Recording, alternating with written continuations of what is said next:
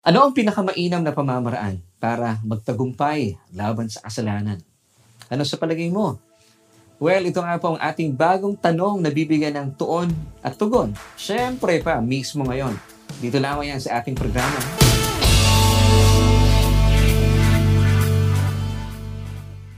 Hello, what's up everyone? Welcome po sa isa na namang edisyon ng ating programang Solution with me and my name is Laverne Ducot. Ito nga pong programa naghahatid sa atin ng tugon at uh, syempre, pabibigyan natin ng tuon ang uh, ating bagong tanong. At syempre, paghuhugutan natin ng tugon ay walang iba kundi ang nananaganong salita ng ating Panginoon, ang Biblia. Kaya naman, anuman po inyong mga ginagawa, ay patuloy niyo po kami samahan at tutukan at uh, sinisigurado ko po sa inyo sa biyaya ng Panginoon tayo po mapapagyaman sa ating mga pag-aaralan at dalahin ko po na tayo po ay patuloy na matuto kahit man lang sa loob ng ilang minuto. At uh, kung kayo po ay kasama namin at nanonood via Facebook, please don't forget to like and uh, follow us sa ating Facebook page. And uh, if ever kayo po ay uh, kasama naman namin at nanonood via our YouTube channel, please, kung hindi pa po kayo nagso-subscribe, ay pwede po bang uh, pakisubscribe and please don't forget to hit that notification bell so that you will never miss an episode para sabay-sabay po tayo natututo at uh, patuloy po tayong may pagyaman ating kaluluwa kahit man lang sa loob ng ilang minuto. So maraming maraming salamat po once again for joining us. And uh, sa araw pong ito ay atin pong bibigyan po ng tuon at tugon na ating uh, katanungan sa atin pong episode na How Sin Shall Not Have Power Over You. Muli po ito po yung ating episode for tonight. How Sin Shall Not Have Power Over You. At uh, muli po ay atin pong bibigyan ng tuon na ating tanong at uh, ito po muli yung ating katanungan, paano o ano ang pinakamainam na pamamaraan para magtagumpay laban sa kasalanan. Muli po, ang ating katanungan, nabibigyan po sa atin ng uh, katugunan ng uh, mismong salita ng uh, Panginoon. Paano o ano po ang gagawin natin at uh, uh, ano sa tingin mo pinakamainam na pamamaraan para magtagumpay laban sa kasalanan. Naniniwala po ako lahat po ng tao kahit po hindi mga mananampalataya, gustong gusto po natin na tayo po ay uh, managumpay laban sa kasalanan. Ang problema, hindi po natin alam kung paano. Sinusubukan po ng maraming tao yung alam po nilang pwede na, pero ang uh, atin pong uh, alamin sa araw pong ito, ano yung pinaka mainam na pamamaraan. So meron pong sagot pala dito. At alam niyo po ba kung saan po magmumula ang tugon? Ay mismo po sa salita na ating Panginoon ng Biblia. So manatili po ay nakatutok at uh, sa biyaya po ng Panginoon, tinipiyak ko po sa inyo. Kayo po ay talaga namang mapapagpala at mapapalaya sa ating mga pag-uusapan.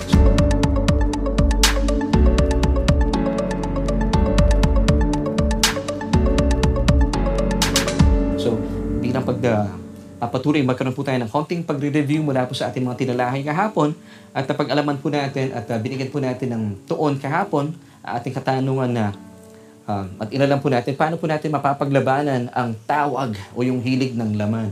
And of course, napag-alaman po natin ang uh, tugon po ng Biblia sa atin ay matatagpuan sa Galatians chapter 5 verse 16. So ibig sabihin, yung atin pong bawat tanong ay meron pong solution na ibinibigay po sa atin ng salita ng Panginoon. Kaya naman pong napakayaman po talaga at makapangyarihan ng uh, Biblia. Kasi dito nga po tayo dapat humuhugot at kumukuha ng kasagutan. So muli po, paano natin mapapaglabanan ang tawag o hilig ng laman? Ang sagot po once again is found in Galatians chapter 5 verse 16. Basahin po natin bilang pagbabalik tanaw sa ating mga tinalahay kahapon. I say then, walk in the Spirit and you shall not fulfill the lust of the flesh. So, you have to walk in the Spirit bilang mga mananampalataya. Now, ang tanong po na maraming mga mananampalataya, how to walk in the Spirit? Well, basically, ito po yung sagot. Dapat po, malinaw po sa atin kung sino po tayo sa harapan ng Diyos. You have to know, you have to be conscious about who you are today before God. Amen? Dapat makilala po natin, sino ba talaga tayo bilang mga nakipag-isa na kay Kristo Jesus. Number one, a new creation in Christ. 2 Corinthians chapter 5 verse 17 tells us, Therefore, if anyone is in Christ, ikaw ito kapatid, he is a new creation. All things have passed away. Wow, including your old self. Behold. Ibig sabihin po na behold is be aware. Dito po nagkakaroon ng problema mga maraming mga mana ng palataya. Hindi po tayo aware. Kaya hindi natin nabibehold. And you have to be conscious about this that all things have become new. Dati po, tayo ay uh, uh, bihag ng makasalanan nating kalikasan. Dati tayo po ay na kay Adan. Kaya nga po sabi ng talata, you have to be aware that all things have be, uh, have passed away, including your old self. Ikaw ay ipinako na kasama ni Kristo, namatay kasama ni Kristo, at inilibing na kasama ni Kristo. Kaya wala na pong dahilan para mabuhay po ang inyong sinful nature. And praise God, behold, all things have become new. Kung paano pong binuhay ang Panginoong Jesus mula sa mga patay, kasama rin po kayong binuhay. Amen. You are now a new creation in Christ. Ikalawa, ang katotohanan, you are greatly blessed and highly favored. Why? Because you are in the beloved. Ephesians chapter 1 verse 6 tells us, To the praise of the glory of His grace by which He has made us accepted in the beloved. Now, the word accepted, once again, in Greek, it's karitu.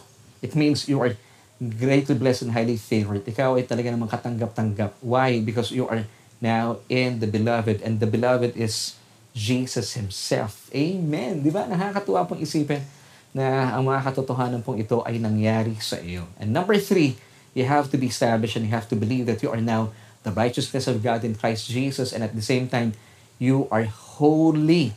Kapatid, this is you today, Ephesians chapter 4, verse 24. And that you put on the new man, which was created according to, the, to God in true righteousness and holiness. Sabi po ng talata, and that you put on the new man. You have to be conscious about the new man. Ang problema po ng mga mananampalataya, conscious pa rin po sila about their old man. Pero sabi ng talata, you must be conscious about your new man. Yung bagong ikaw. Kagaya po ng Diyos, you are created according to God in true righteousness and holiness.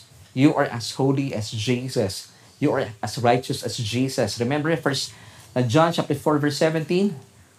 Kaya po ang uh, tayo po may confidence even until the day of judgment because as Jesus is today at the Father's right hand, so are we in this world. So mga kapatid, the more po na alam po natin ang mga katotohanan ito, wala kang magagawa. Ikaw ay lumalakad sa Espiritu.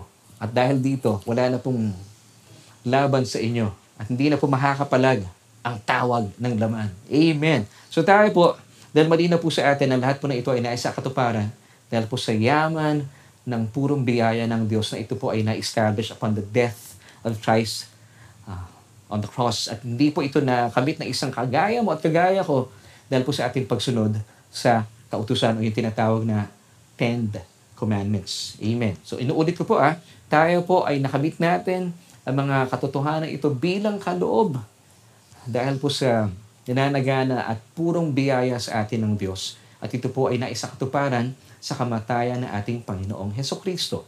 Hebrews chapter 9, 15, 16, and 17. At hindi po natin ito nakamit, bunga po ng ating pagsunod at uh, katapatan sa sampung kautusan. So dito po pag-uusapan natin, mapapagyaman po tayo. At nadalayan ko po sa ating pong mga pag-uusapan at pag-aaralan ay talaga naman pong mabuksan po ang ating isipan sa mga katotohanan ito. Alam ko pong may ilan po sa atin sa ngayon ang medyo hindi po sumasang-ayon sa aking mga sinasabi. Lalo na nung binanggit ko po yung Ten Commandments kasi naniniwala po ang lahat at uh, natatakot sila dahil of course I believe that the law is pure and holy according to Romans chapter 7 verse 12. But the truth is, the law cannot make you holy. Pagaman ito po ay uh, banal, matuwid, at uh, talaga namang malinis, uh, pure, but it cannot make you one Bagaman ito po ang katotohanan, kinatatakutan po na ito na marami mga mananampalataya, ayaw po nilang gagalawin. At uh, nagagalit po sila sa mga taong nagtuturo po na hindi po talaga ito ang pamam- pamantayan ng Diyos para tayo po maging matuwid at banal sa kanyang harapan. At alam ko rin po marami po siguro sa inyo ay uh, nagagalit po sa akin. Now, gusto ko lang pong linawin at minsan pa, lagi ko po itong ginagawa sa ating programa na ang inyo pong lingkod, uh, hindi po ako antinomian I'm for the law. Really, I'm for the law. Because God gave the law. Now, the question is, ano ba ang dahilan ng Diyos why He gave the law? Actually, He gave the law exclusively to the Jewish people. Hindi po kasama ang mga hentil na kagaya po natin. Pag sinabi natin Gentile or hentil, mga Pilipino, Chinese, uh, mga Japanese, basta hindi po Hudyo, mga hentil. Dahil po ang kautusan was exclusively given talaga to the Jewish people. Kung babasahin niyo po ang Ephesians chapter 2 verse 12. Tayo po mga hentil ay kabilang lamang sa nag-iisang kasunduan at ito po yung kasunduan sa pagitan ng Diyos at ng ating Panginoong Heso Kristo. According to Hebrews 8 verse 6, a better covenant established on better promises. Amen. So mga kapatid, kung kayo po ay medyo siguro hindi ho sumasang-ayon sa akin, Dalayan ko po at pakiusap ko po ay tapusin niyo po yung ating programa. At hindi ko po layunin na saktan po kayo o um, bigyan po ng masamang uh, pag-aaral po ang kautusan. I, once again, I'm not an antinomian. I'm for the law because God gave the law. Now, you have to understand and you have to know bakit ba ibinigay po ng Diyos ang kautusan? And uh, sinabi ko nga po sa inyo kanina, sabi po ng Biblia, na hindi po ibinigay ng Diyos ang kautusan sa mga hentil It was given exclusively sa mga Jewish people. Once again, that's found in Ephesians chapter 2, verse 12. Kung inyo pong babasahin. Now, ano pong purpose? Dito po dapat nauunawaan po ng marami po sa atin. Dito po nagkakaroon ng problema ang mga mananampalataya. And even po yung mga unbelievers, meron po silang maling pananaw ugnay sa kautusan. Bakit nga ba ibinigay po ang kautusan? Now, this is the answer. God gave the law not for us to keep, but to bring us to the end of our lives And of course, to see how sinful we are before God. Yun po ang purpose ng kautusan. Hindi po para atin pong top din po ito kasi po hindi po natin kakayanin talaga. Because the law is so high, napakataas po ng pristine standards po ng kautusan. Hindi po siya pwedeng i-bend, hindi po siya pwedeng umayan po sa ating kakayahan. Hindi rin po natin pwedeng piliin lang yung mga gusto natin, yung mga kaya natin gawin, hindi po pwedeng ganun. Ang kautusan po ay kautusan. Dapat po ito po ay talagang uh, 100% obedience. Because sabi po ng James chapter 2 verse 10, For whoever shall keep the whole law, kabuuan po ah, and yet offended or missed one point. Kayo po ay sumablay in just one point. Alam niyo po, ang bad news po dito, you are guilty of all. That's the truth. Kaya nga po hindi po kagandahan ng kautusan because of course, Deuteronomy 11 verses 27 and 28 tells us, if you uh, keep the law, you will be blessed, of course. But if you missed one, kung kayo po ay hindi po nakasunod sa kautusan, hindi po kayo pagpapaluin, kayo po ay susumpain. So mga kapatid, let me ask a question, ito po ba ay good news? Well, basically, hindi po ito good news. Hindi nga po itong ebanghelyo. Amen. Ang ebanghelyo po ay naitatag doon po sa kamatayan ng ating Panginoon Heso Kristo doon sa krus ng Kalbaryo. Hebrews chapter 9, 15, 16, and 17. So ano po ang purpose ng law? It was given not for us to keep, but for us to see yung need natin sa isang tagapagligtas. And that's why God gave us His Son, Jesus Christ, para iligtas po tayo sa ating pangangailangan po sa Kanya. Amen. Dahil po talaga naman po ang kautusan ay dadalhin po kayo sa buhay niyo sa kaduluduluhan. And um, magkakaroon po kayo ng sense of guilt and condemnation. Basahin po natin ang Romans chapter 3 verse 19. Now we know that whatever the law says, it says to those who are under the law. Now, kung kayo po pinaglalaban yung kautusan, na sinasabi nyo, hindi, kinakailangan po natin tupdin talaga ito. Now, this verse is for you. Take note that every mouth may be stopped. Ito po ang layunin po ng kautusan para maitigil na raw po yung ating kayabaan, ating mga bibig, di ba? And number two, and all the world may become guilty before God. So hindi ko po hangaring talaga na kayo po ay sakdan o siraan po ang inyong pinapaniwalaan, kundi nais ko lang po ibahagi po sa inyong katotohanan ang pinaka, gaya po na sinabi natin kanina, marami pong tao sa ngayon, gusto po nilang magtagumpay laban sa kasalanan. Sinubukan po nila lahat ng bagay. Pero hindi po sila nagtatagumpay. Kasi hindi po yan ang pinaka pamamaraan o pamamagitan po para tayo po'y magtagumpay laban sa kasalanan. Now, I'm giving you yung pinaka kinakailangan po nating pamamaraan para magtagumpay laban sa kasalanan.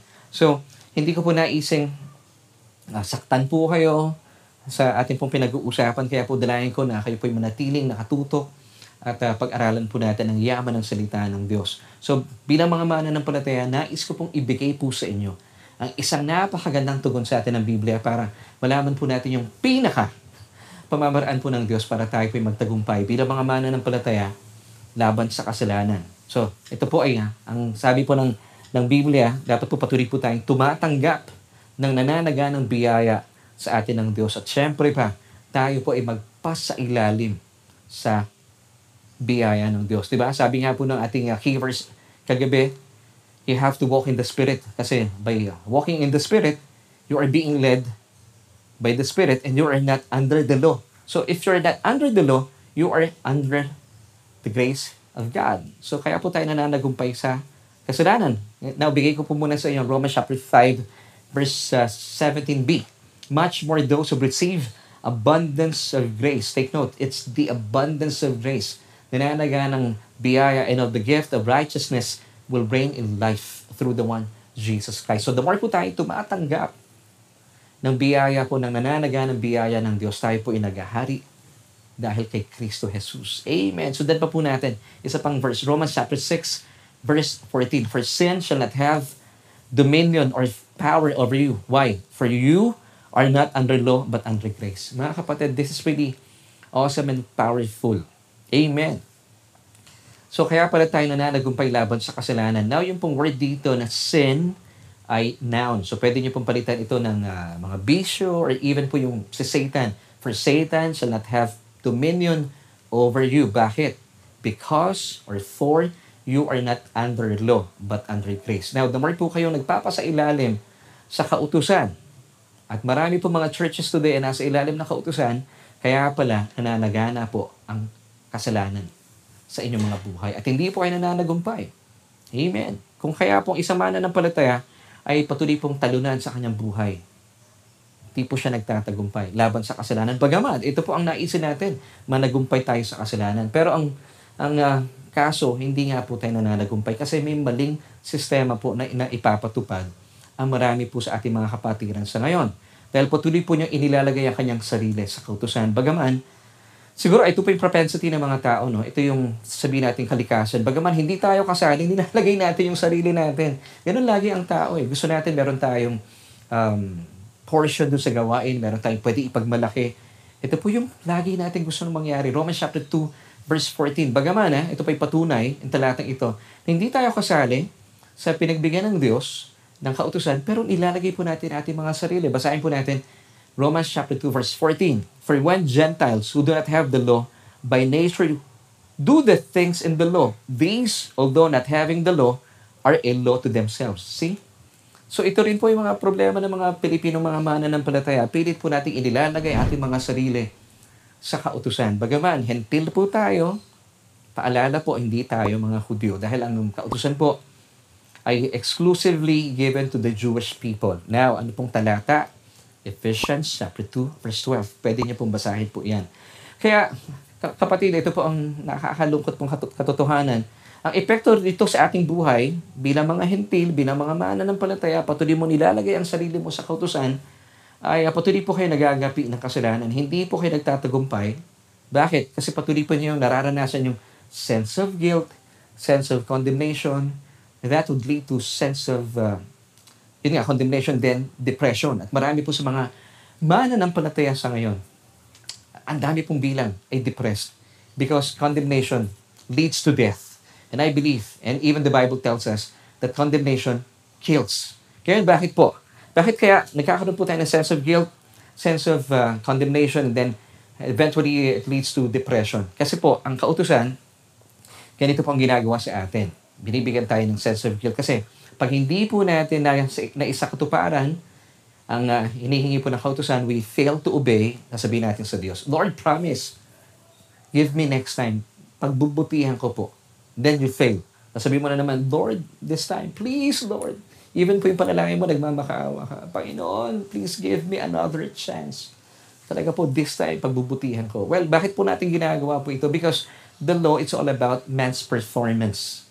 Gusto po natin i-prove sa Diyos yung ating performance. At kapag tayo po ay nakaka-perform well, ang katotohanan, yung mayabang po tayo. Now, kapag tayo po ay hindi po nakaka uh, abot sa standards po ng kautusan, of course, we fail, Nandiyan po, we feel guilty, then condemned, magpa-promise ka na naman, and then, dahil sa patuloy mong promise na ipapako po ang lahat ng iyong mga pangako, titigil ka na lang, mananawa ka na. At ang pakiramdam mo, eh nananawa na rin sa iyo ang Diyos. Sasabihin mo, oh, may bubulong po sa inyo, akala mo sarili mo ito, pero ang diablo po ito. Kita mo na, ganyan ba ang isang kristyano? Nangangaho ka lagi, puro naman pako, nakakahiya ka sa Diyos. you would feel condemned. And this could lead you to death. Now, basically, ito pa yung purpose talaga ng law. That all the world may become guilty before God. Now, alam niyo po, tinutulungan niyo po si Satanas para pabagsakin kayo, para dalhin kayo sa kamatayan, and of course, sense of condemnation. Now, bakit po kaya nangyayari po ito? Well, this is but natural because, ayon po sa Biblia, ang turing po ng Biblia sa kautusan, or the Ten Commandments, it's the ministry of death and of condemnation. Now, hindi ko po ito sinabi, ito po ay sinasabi ng Biblia. Basahin po natin in 2 Corinthians chapter 3 verses uh, 7 until 9 bilang patutuo sa akin pong sinasabi that really the Ten Commandments ay uh, it's the ministry of death and condemnation. Basahin po natin. But if the ministry of death written and engraved on stones was glorious so that the children of Israel could not look steadily at the face of Moses because of the glory of his countenance which glory was passing away. Verse 8, How will the ministry of the Spirit not be more glorious? Now, of course, I believe na ang ministry po of condemnation or death, ang Ten Commandments, it was glorious, pero hindi po talaga ito uh, pwedeng higitan ang ministry ng righteousness, which is the ministry of grace. Ito po yung nagagawa po ng, ng uh, nananaga ng biyaya, o purong biyaya sa atin ng Diyos. Now, bilang patutuo that uh, the Ten Commandments is also known as the ministry of condemnation. Basahin po natin yung 2 Corinthians chapter 3 verse 9 this time. For if the ministry of condemnation had glory, the ministry of righteousness exceeds much more in glory. Amen. So, muli po ah, hindi po ako nagsasabi nito. Ang Biblia po ang nagsasabi na ang uh, Ten Commandments, ang sampung kautusan, ay uh, also known as the ministry of death and the ministry of condemnation. Now, gusto niyo po ba, kayo po ang nagli-lead dito? Gusto niyo po ba bilang mga pastor, bilang mga miyembro, kayo po ay part of this ministry? Hindi po magandang ministeryo po ito. Now, it is the Bible that describes this. Uh, hindi po ako. The Ten Commandments ay the ministry of death, which were written and engraved on stones. So, it's the ministry of death.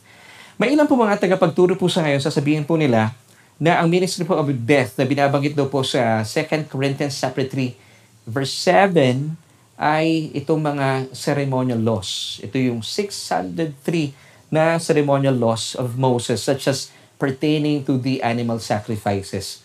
Well, sasabihin pa rin po nila na hindi, hindi, yun lang yun. Hindi na kabilang dito ang mga mananampalataya. Pero, kabilang pa rin tayo mga mananampalataya, tayo mga born again Christian sa tinatawag na moral laws ni Moses o yung Ten Commandments. Now, mga kapatid, however, this is not true. Hindi po talaga totoo. Bakit? Because ang ceremonial laws po were never written and engraved on stones. Ang sumulat po nito ay si Moses, written on parchment. Now, yung Ten Commandments lamang po ang isinulat mismo ng Diyos at iniukit pa niya sa bato. Kaya nga po, written and engraved on stones. Now, ano po ang tinutukoy po dito ng verse 7 ng 2 Corinthians chapter 3? Basically, it's the Ten Commandments. Kaya po ang tawag dito ng Biblia, it's the ministry of death and the ministry of condemnation. Kaya nga po ang mararanasan po talaga ng isang taong nagpapasailalim po ng kautusan. Patuloy po na yung mararanasan ng sense of guilt kasi promise ka ng promise sa Diyos, hindi ka naman uh, hindi mo naman natutupad ang yung promise, ang yung mga pangako ay patuloy na mapapako, eh talaga pong mangyayari po yun. Then eventually, patuloy po kayong mga ngako, Lord, this time, pagbubutihan ko, kasi nga po ang kautusan is based on man's performance. Then, when you fail, mangangako ka na naman, and then mananawa ka na, kasi feeling condemned na po kayo. And this will lead to depression, death, because condemnation kills. Hindi po ito healthy, mga kapatid. So that's why the Bible also says, in the preceding verse that uh, the Ten Commandments is also known as the letter which kills, but the Spirit gives life. Basahin po natin 2 Corinthians chapter 3 verse 6. Who also made us sufficient as ministers of the new covenant, not of the letter, but of the Spirit. For the letter kills, but the Spirit gives life. Now, ito pong talatang ito, hindi po masyado binibigyan po ng pansin na marami pong mga tagapagturo. Alamin po natin, ano ba itong sinasabi ng talatang ito?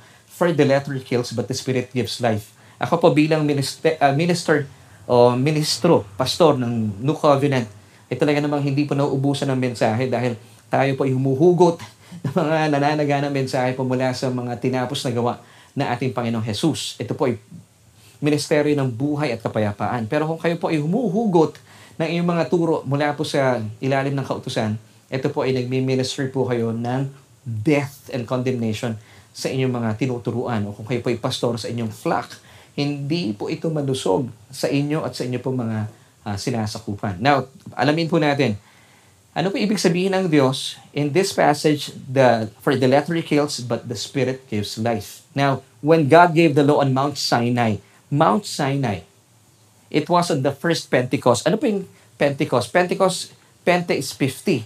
So, 50 days from the Passover, nung pong pinahid po ng mga um, Jewish people, ng mga Israelita, yung dugo ng lamb sa kanilang doorpost and lintel, when they were still in Egypt, 50 days from there, tumungo po sila sa Mount Sinai and then sila po ay napalaya of course. And then nung 50 days after sila po ay nasa paanan ng Mount Sinai and then umakyat po sa bundok si Moses. Tinanggap po niya yung Ten Commandments mula sa Diyos. At pagbaba po niya at the foot of Mount Sinai natagpuan po niya yung mga tao dito sumasamba sa Diyos-Diyosan sa nag, nag, gumawa po sila mula sa kanilang mga uh, uh, nakuhang mga mga ginto at sila po ay bumuo, bumuo ng isang uh, golden calf. Calf po it's a an animal na uh, uh, it's a picture of work. Ito po yung nagtatrabahong uh, hayop. So dito nakikita nila punong-puno sila ng pagtatrabaho, nakatayo po sila nung bumaba si Moses at nang bumaba po si Moses, ito po ang masakit. Kaya pala for the letter kills, nang ibinigay po ang kautusan, 3,000 of these people died that day. So nung nakamit po nila, natanggap nila yung kautusan, tatlong libo ang namatay. Basahin po natin in Exodus chapter 32 verses 26 until 28 bilang patunay po sa ating pinag-uusapan. Then Moses stood in the entrance of the camp and said, Whoever is on the Lord's side, come to me.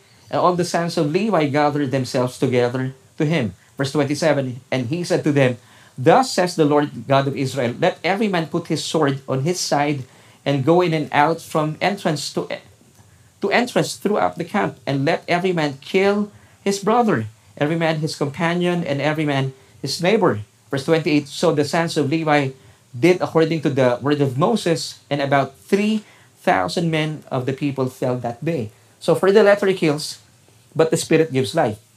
Once again, this happened at the foot of Mount Sinai. 50 days from the Passover. 50 days, ibig sabihin, when the first Pentecost happened. Nung bumaba po si Moses, ibinigay ang kautusan at tagpuan po niya yung mga tao, nakatayo at the foot of Mount Sinai. And then, 3,000 died that day. Now, tingnan naman po natin, ano ibig sabihin ng 2 Corinthians chapter 3 verse 6 for the uh, Spirit gives life. Now, tingnan naman po natin, in the New Testament, samantala ay uh, may maganda pong naganap po dito. Talagang kamangha-mangha po ang uh, pagkakasulat po ng Biblia. Napaka-accurate, salita ng Diyos, kinasihan po talaga at marami po tayong matututuhan at mamamangha po kayo talaga sa pagkakasulat po nito. Hindi po ito talaga na isulat lang, meron pong layunin ng Diyos para sa atin. At makita po natin, ah, talagang mamamangha po kayo sa ating napakabuting Diyos. Amen. So alamin po natin, samantala, ang mga nangyari naman po on the day of Pentecost, when the uh, Pentecost was fully come, dito naman po yung 50 days after Jesus was crucified, 50 days, ito naman po sila ay nasa upper room, nasa Mount Zion. Yung kanina pinag-usapan natin, Mount Sinai, when the law was given, 3,000 died. Dito naman ay nasa Mount Zion po sila. Nang nangaral po si Pedro, and then, uh, bago pa nangaral si Pedro, the, the, the, the day of Pentecost had fully come. Wow! And God poured out His Holy Spirit upon all the flesh. Anong tanong, ano pong resulta? Peter stood up to preach the gospel. And what happened? This is awesome. 3,000 were saved. Wow! Basahin po natin ha. Acts 2, chap, uh, chapter 2, verses 40 until 41. And with many other words, he testified, or Peter testified, and exhorted them, saying, Be saved from this perverse generation. Verse 41. Then those who gladly received this word were baptized, and that day about 3,000 souls were added to them. Wow, mga kapatid, this is really awesome. So dito na ibinigay po ang ang banal na spirito 50 days. Then, mula po sa krus, nang nabubo po ang uh, dugo ng ating Panginoong Jesus doon sa krus ng Kalbaryo, bumilang po kayo ng 50 days when the Holy Spirit, when the day of Pentecost had fully come, nangalod po dito si Pedro, saan? Sa Mount Zion. Doon po sa upper room. Wow. At dito po, tatlong libo ang nabuhay. Ang naligtas. So, ito pa ito pala ibig sabihin ng 2 Corinthians chapter 3 verse 6 for the letter kills, so ibinigay po ang kautusan, 3,000 died but the spirit gives life. But when the day of Pentecost had fully come, nakamit po ng mga tao na nampalataya ang banal na espiritu, tatlong libo ang nangaligtas. Amen. So, ito po pala ang ibig sabihin noon. So, ang dami po nating dapat malaman mula po sa nananaga ng kapahayagan ng Biblia. Now that you know that the Ten Commandments is the ministry of death and condemnation, now reason with me. I'll be asking you a couple of questions.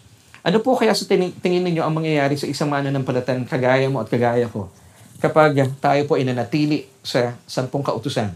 Ikalawang katanungan, ano naman po mga mangyayari sa isang mananampalataya kapag ang sampung kautusan ang patuloy po nilang maririnig at tinatanggap sa kanilang mga churches? If the Ten Commandments is the ministry of death and condemnation, of course, eventually, mamamatay po talaga mga mananampalataya and they would feel condemned because condemnation kills. Kaya pala hindi po tayo nagtatagumpay sa buhay. Now, maaari niyo pong sabihin sa akin, grabe ka naman. Pastor Laverne, eh, sobra namang uh, mabibigat ang mga sinasabi mo. Napakabanal ng Ten Commandments para sabihin mo na ito ay uh, ministry of death and condemnation. Well, mga kapatid, uulitin ko po ah, Romans chapter 7 verse 12. Sabi po ng talata, the law is good, pure, and holy, but it cannot make you one. At muli po, uulitin ko, hindi po ako nagsabi that the law is the ministry of death and condemnation. It's the Bible. So basahin po natin muli para tayo po ay nagkakaintindihan at uh, kung meron pong uh, hindi po sumasang-ayon at medyo nagagalit po sa inyong lingkod, ay nililinaw po natin ang pinaghuhugutan po natin ng sagot at tugon sa ating katanungan at para malaman po natin kung ano po yung pinakamainaw na pamamaraan para po ang isang mananampalataya ay magtagumpay laban sa kasalanan. Ang pinaghuhugutan po natin ng ating mga kasagutan ay mismo ang salita ng Diyos. 2 Corinthians chapter 3, verse 7, oh, verses 7 until 9. But if the ministry of death written and engraved on stone was glorious so that the children of Israel could not look steadily at the face of Moses because of the glory of his countenance, which glory was passing away. How will the ministry of the Spirit not be more glorious? For if the ministry of condemnation had glory, the ministry of righteousness exceeds much more in glory. Now, ang ministry po na tinutuhi po dito that was written and engraved on stones is the Ten Commandments also known as the ministry of death and condemnation. Kasi po yung isinulat lamang po ng Diyos at iniukit sa bato na kautusan, ayun pong sampung kautusan. Hindi po yung 603 na ceremonial laws that were written by Moses himself on parchments. So malinaw, I hope po naging malinaw po sa atin ating mga pinag-uusapan. So, nakikita po ba ninyo kung bakit po maraming Kristiyano sa ngayon ang hindi po nagtatagumpay laban sa kasalanan? I hope nakikita na po natin by the grace of God, kung atin pong bubuksan na ating mga mata. Kasi napaniwala po ang maraming simbahan talaga. Sa matagal na panahon, naakala po na maraming mga simbahan, and of course, alam ko po even po maraming mga kapastoran, sa kanila pong sinserong pagnanasa na lumakad sa katwiran, sa kabanalan, at sa kaluguran ng kanilang mga nasasakupan. Ibinibigay po ng simbahan ng mga pastor sa kanilang mga miyembro ang sampung kautusan. Muli po ang dahilan gusto po nilang mapabuti ang kanilang mga buhay. Pero ang masakit po dito sa lungat po ang nangyayari. Kabaliktaran. Napapagyaman tuloy ang tao sa kasalanan. Napapalakas po sila sa kasalanan. Hindi, ito po hindi magandang nangyayari. Ito yung katotohanan. Bakit? Ito po ang sinasabi ng 1 Corinthians chapter 15, verse 56b. And the strength of sin is the law. Romans chapter 3, verse 20 tells us, Therefore, by the deeds of the law, no flesh or no one will be justified in his sight, for the law is the knowledge of sin. It doesn't say, for by the law is the knowledge of righteousness and holiness, but it's sin. Because the strength of sin is the law. So mga kapatid, uh, muli, po sabi ng 1 Corinthians 15:56b, and the strength of sin is the law. Now, let me uh, give you an illustration. Parang ganito lamang po yan eh. And the strength of arthritis is peanuts. Ibibigay niyo po ba sa taong may arthritis ang mani? Papakainin niyo po ba yung mga mahal niyo sa buhay? Of course not. Because the strength of arthritis ay peanut. Ganon din po. Kung ang strength ng sin is the law, bakit po natin ibinibigay sa ating mga nasasakupan, kung kayo po'y pastor, mga tagapagturo, evangelist, bishop, bakit po natin ibinibigay sa ating mga minamahal na mga miyembro ang kautusan? If the strength of sin is the law. And once again, Romans 3.20, once again, it tells us, first, uh, therefore by the deeds of the law, or by keeping the law, no flesh, no one, no one will be justified or made righteous before God. Kasi, for by the law is the knowledge of sin. So mga kapatid, really, this is powerful. Romans 6.14, isa pang verse. For sin shall not have dominion over you.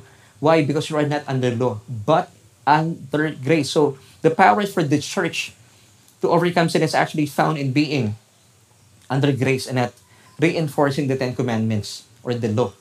Na pangkaraniwan, ito pong ginagawa natin. Kapag nagkakasalan si kapatid, ibinibigay po natin ang kautusan.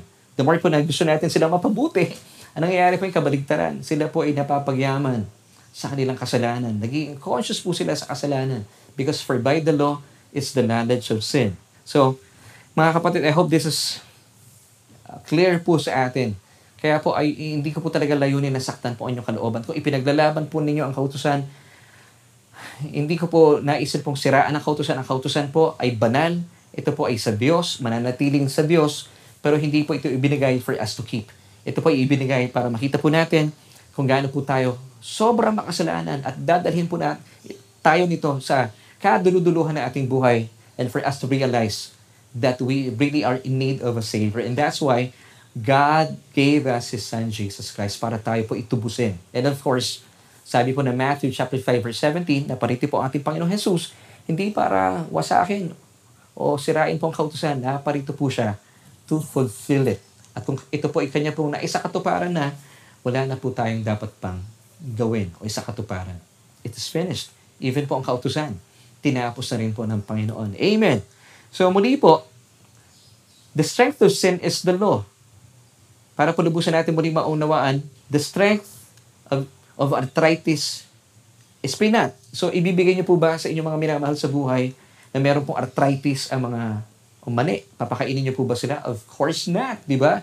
Ayaw po natin silang nahihirapan. So, meron pong nagtanong sa akin one time, nung, uh, ito po aking ibinahagi po sa isang church. So, okay, pastor, sabi niya sa akin. So, hindi ka utusan.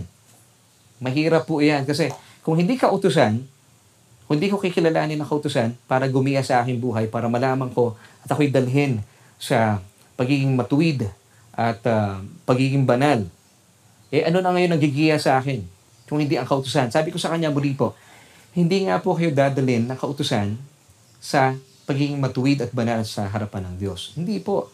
Sabi po na Acts 13.39, And everyone who believes in Jesus ay maha, will be justified from all things. Take note, ha? You shall be justified from all things by just putting your faith in Christ Jesus and His finished work on the cross from which you could not be justified by keeping the law. Yan ang sabi ko sa kapatid na ito. So sabi niya muli, so ano na ngayon? Anong gigiya sa akin? Paano ako maging, uh, ano yung magtutuwid sa akin, sa aking landasin, kung hindi ang kautusan? So ibibigay ko po sa inyo ang sagot. Isang tanong din, sabi ko sa kanya, sa tingin mo kapatid, or ito po itatanong ko na rin po sa inyo, sa tingin niyo po, ano po kaya ang dahilan ni Joseph the Dreamer? Ano po yung kanyang pamamagitan? Bakit po siya nagtagumpay? Laban po sa panunukso o yung seduction ng asawa po ni Potiphar. And I believe si yung asawa ni Potiphar, maganda po iyon. Pero ano po yung naging dahilan? Hindi po bubigay sa tawag o sa panunukso itong asawa ni Potiphar at tinakbuhan po siya ni Joseph the Dreamer. At ito po yung mababasa natin in Genesis chapter 39 verses 10 until 12. At napatunayan po natin sa mga talatang ito, tinakbuhan po niya ang uh, napakagandang asawa po ni Potiphar. Now, ano pong dahilan? Biyaya po ng Panginoon.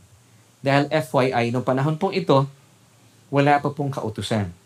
Si Joseph the Dreamer po ay nasa ilalim pa ng Abrahamic Covenant, which is of course grace, foretaste of grace. Sila po ay nasa ilalim ng mayaman na biyaya sa kanila ng uh, Diyos. Because yung Abrahamic Covenant, ay biyaya. Biyaya po ng Diyos yun. So, hindi po kautusan. Wala pa pong kautusan ng panahon yon. So, nagtagumpay po siya mula po sa pang-aakit sa kanya ng asa- napakagandang asawa ni Potiphar. I believe ha, yung asawa ng amo niya, maganda po ito dahil may katungkulan eh. Kukuha ba naman siya ng hindi kagandahan? Nasa katungkulan siya, may kayamanan. So maganda po ito pero hindi po na naig, hindi po nagtagumpay ang ang panunokso yung uh, pang-aakit ng magandang asawa po ay may bahay ng amo, ng amo ni Joseph. Why? Hindi po ang kautusan ang naging pamamagitan ni Joseph the Dreamer. Biyaya. Naniniwala po siya na meron pong magandang plano ang Diyos sa kanya. Kasi na, na, nakita niya po ito sa kanyang panaginip. So alam po niya, hindi niya dapat sisirain ng plano ito sa kanya ng Diyos. And of course, ito po magandang bagay. Alam po niya kasi, sa lahat ng panahon at pagkakataon ng kanyang buhay, lagi niyang kasakasama ang Diyos at kailanman hindi po siya iniwanan ng Diyos. Kaya naman siya po ay nananagana at lagi pong nagtatagumpay. Basahin po natin Genesis chapter 39 verse 23b. Because the Lord was with Joseph and whatever he did, the Lord made it prosper. Amen. So kahit po sa gitna po ng mga pagsubok na ito, hindi po siya uh, hindi po na, nanagana ang kasalanan because na, siya po ay na, nagumpay laban po sa kasalanan. Eh, so bilang pagtatapos, I hope nakita po natin ang magandang um, um, pinibigay po sa atin ang pinakamainam na pamamagitan para tayo po magtagumpay laban sa kasalanan. So bigyan na po natin na na balikan na po natin yung ating katanungan, yung ating tanong at bigyan na po natin ng solution yung ating question. So muli po, ito, ito yung ating question. Ano yung pinaka mainam? So yung pinag-usapan natin yung pinaka the best way para tayo po magtagumpay laban sa kasalanan. How sin shall not have power over you. Inaalam po natin sa araw pong ito yung pinaka um, mainam na pamamagitan at pamamaraan para tayo po magtagumpay laban sa kasalanan. Well, the answer is found in Titus chapter 2 verses 11 until 12. Basahin po natin bilang pagtatapos. For the grace of God that brings salvation has appeared to all men. Verse 12, teaching us that denying ungodliness and worldly lust, we should live soberly, righteously, and godly in the present age. Amen. So mga kapatid, nakakatuwa pong isipin, ang biyaya po ng Diyos mismo ang nagtuturo po sa atin. Gaya po ni Joseph the Dreamer, alam po niya na may plano sa atin, sa kanya ang Diyos. Hindi po niya ibinigay ang kanyang sarili sa pangaakit sa kanya ng asawa ng kanyang amo. Dahil alam po niya, siya po ay katangi-tangi at laging kasama niya ang Diyos saan man siya magpunta. Gayon din po tayo. Bagaman si Joseph, siya po ay nasa ilalim po ng Abrahamic Covenant, mas lalo po tayong lamang sa Kanya. Abrahamic Covenant was just a foretaste of grace. But today, mga kapatid, tayo po mga mana ng palataya, ikaw na tumanggap sa Panginoong Heso Kristo, tayo po ay nasa ilalim ng nananagana, mayaman at purong biyaya ng Diyos. Purong-puro po ito. Because this time, it's a covenant between God and His Son, Jesus Christ. So tayo po napakayaman po ng pangako sa atin ng Diyos. You have to be established, you have to believe na tayo po bilang ng palataya, you are now a new creation in Christ. Meron pong napakagandang plano sa iyo ang Diyos. So isa pong napakagandang illustration po dito.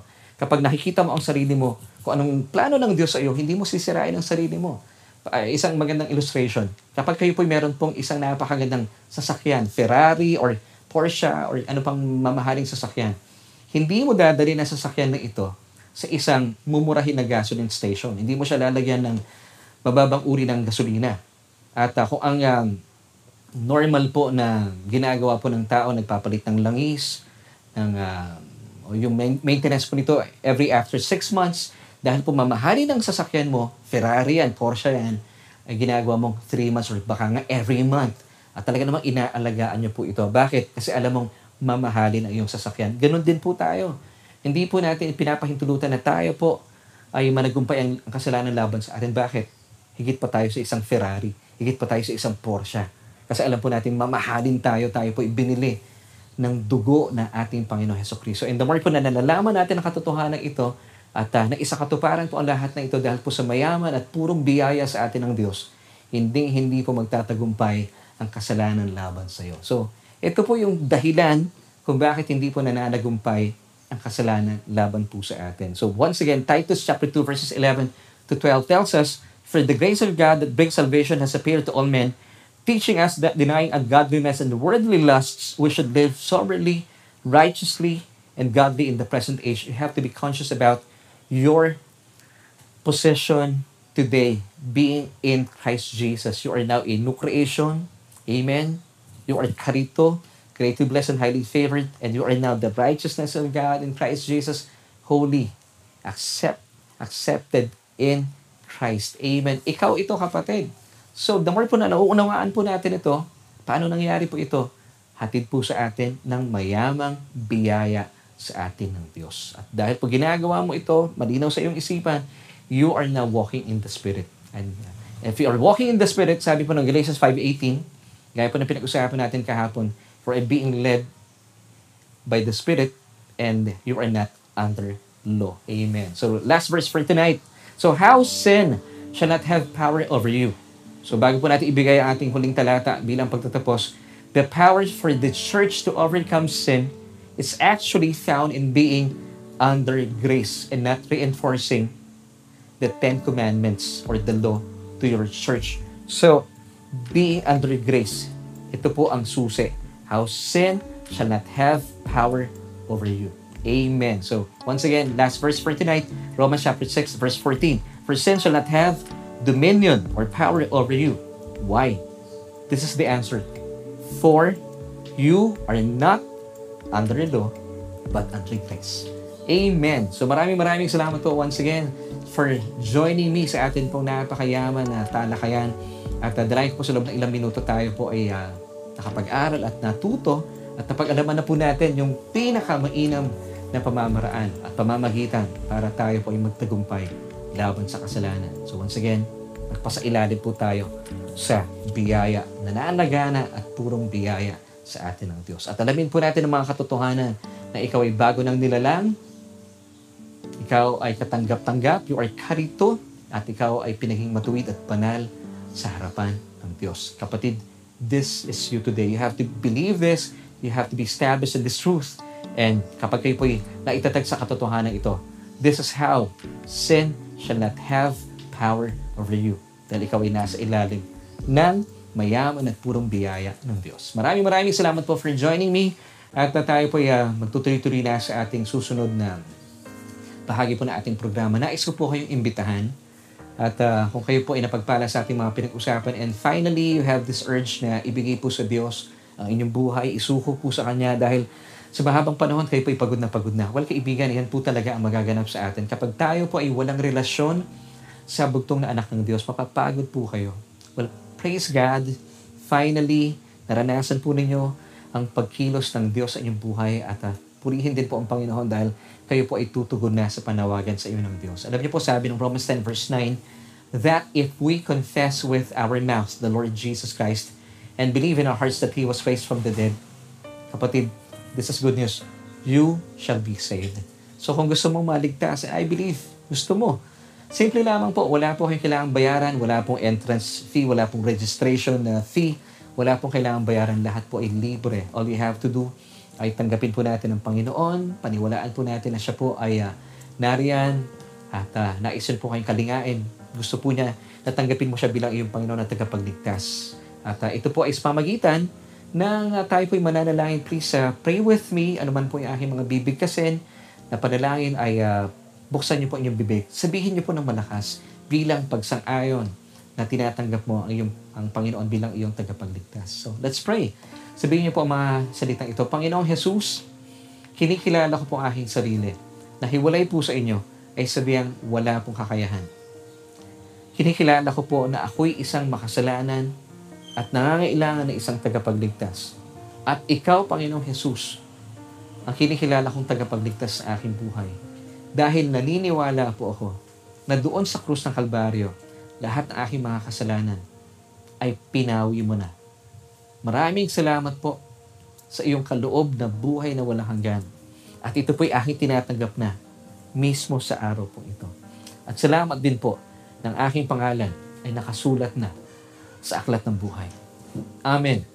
Kapatid, kung kayo po ay sumunod sa panalangin, congratulations. Ito po ang pinaka mainam na desisyon at pagpapasya na ginawa mo sa iyong buhay. At sa panahon po ito, sa pagkakataong ito, nais ko naman po kayong uh, samahan. Tayo po'y dumalangin, magpasalamat sa Diyos at uh, kung kayo po'y may mga agam-agam pa sa ating mga pinag-usapan, samahan niyo po ako.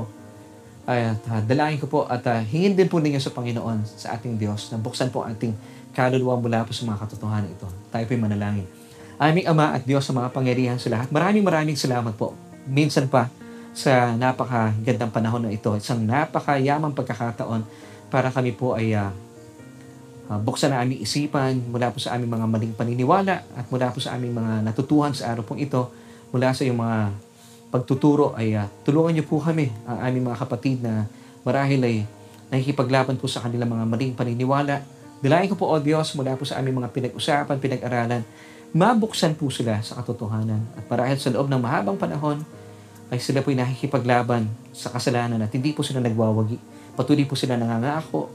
At dahil dito, Panginoon, nararanasan po nila yung sense of guilt and condemnation that leads them to depression.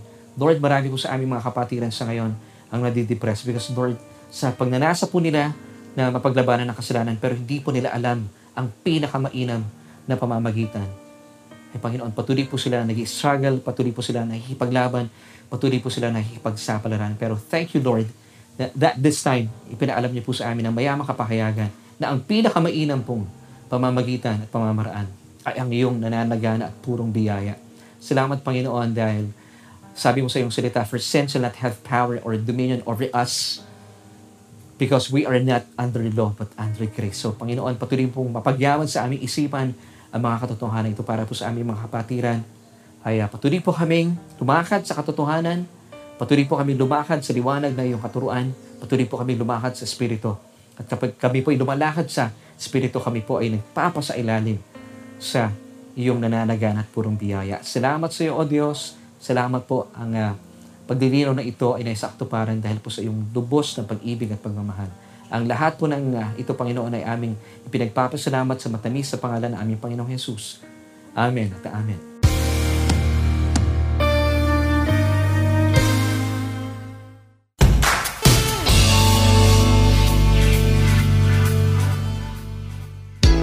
Maraming maraming salamat po. Minsan pa sa inyo pong patuloy na pagsama sa akin dito po sa isa na namang edisyon na ating programang Solution with Me. And my name is Laverne Ducot. Salamat po sa inyong patuloy na pagsama po sa akin mula kanina hanggang mamaya. At tayo nga po ay nasa huling bahagi na ng ating programa. Hindi natin namamalayan ang bilis ng oras. No? Ganyan talaga kapag tayo pa nag enjoy sa ating Bible study. At uh, patuloy ko po kayong inaanyayahan na magsama pa ng mga kaibigan. At uh, kung sakasakali kayo po ay napapagpala at naniniwala sa ating mga pinag-uusapan, pwede po bang maglambing po sa inyo? Yes, pwede niyo po bang i-share yung ating programa ng sa gayon mas malawak pa at marami pang naaabot na mga tao para maunawaan po nila kung gaano po napakaganda ng salita ng Diyos at patuloy po mapagyaman sa kanilang puso ang pag-ibig at sakdal at talisan ng pagmamahal sa kanila ng Diyos. So please po, pakishare yung ating programa at maraming maraming salamat po sa inyo na patuloy po natin kasama every Tuesdays and Wednesdays. And please don't forget to like and follow us sa ating Facebook page. And uh, kung kayo po nanonood naman sa ating YouTube channel or hindi pa kayo nag-subscribe, please po, mag-subscribe po kayo. Kung uh, okay lang.